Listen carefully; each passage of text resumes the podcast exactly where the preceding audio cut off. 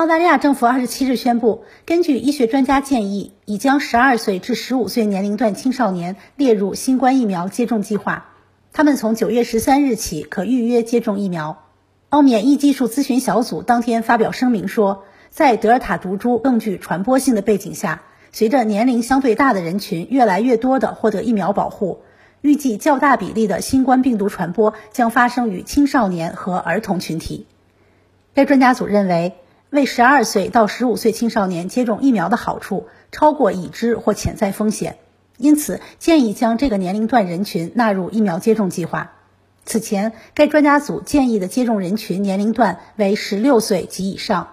免疫技术咨询小组介绍，澳目前可用于上述年龄段青少年接种的疫苗只有一款，为辉瑞新冠疫苗。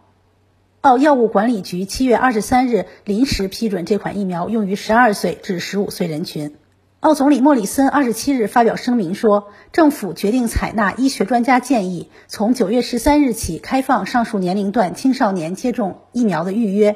他介绍，澳大利亚十二岁至十五岁青少年约有一百二十万人，预计在今年能满足他们的接种需求。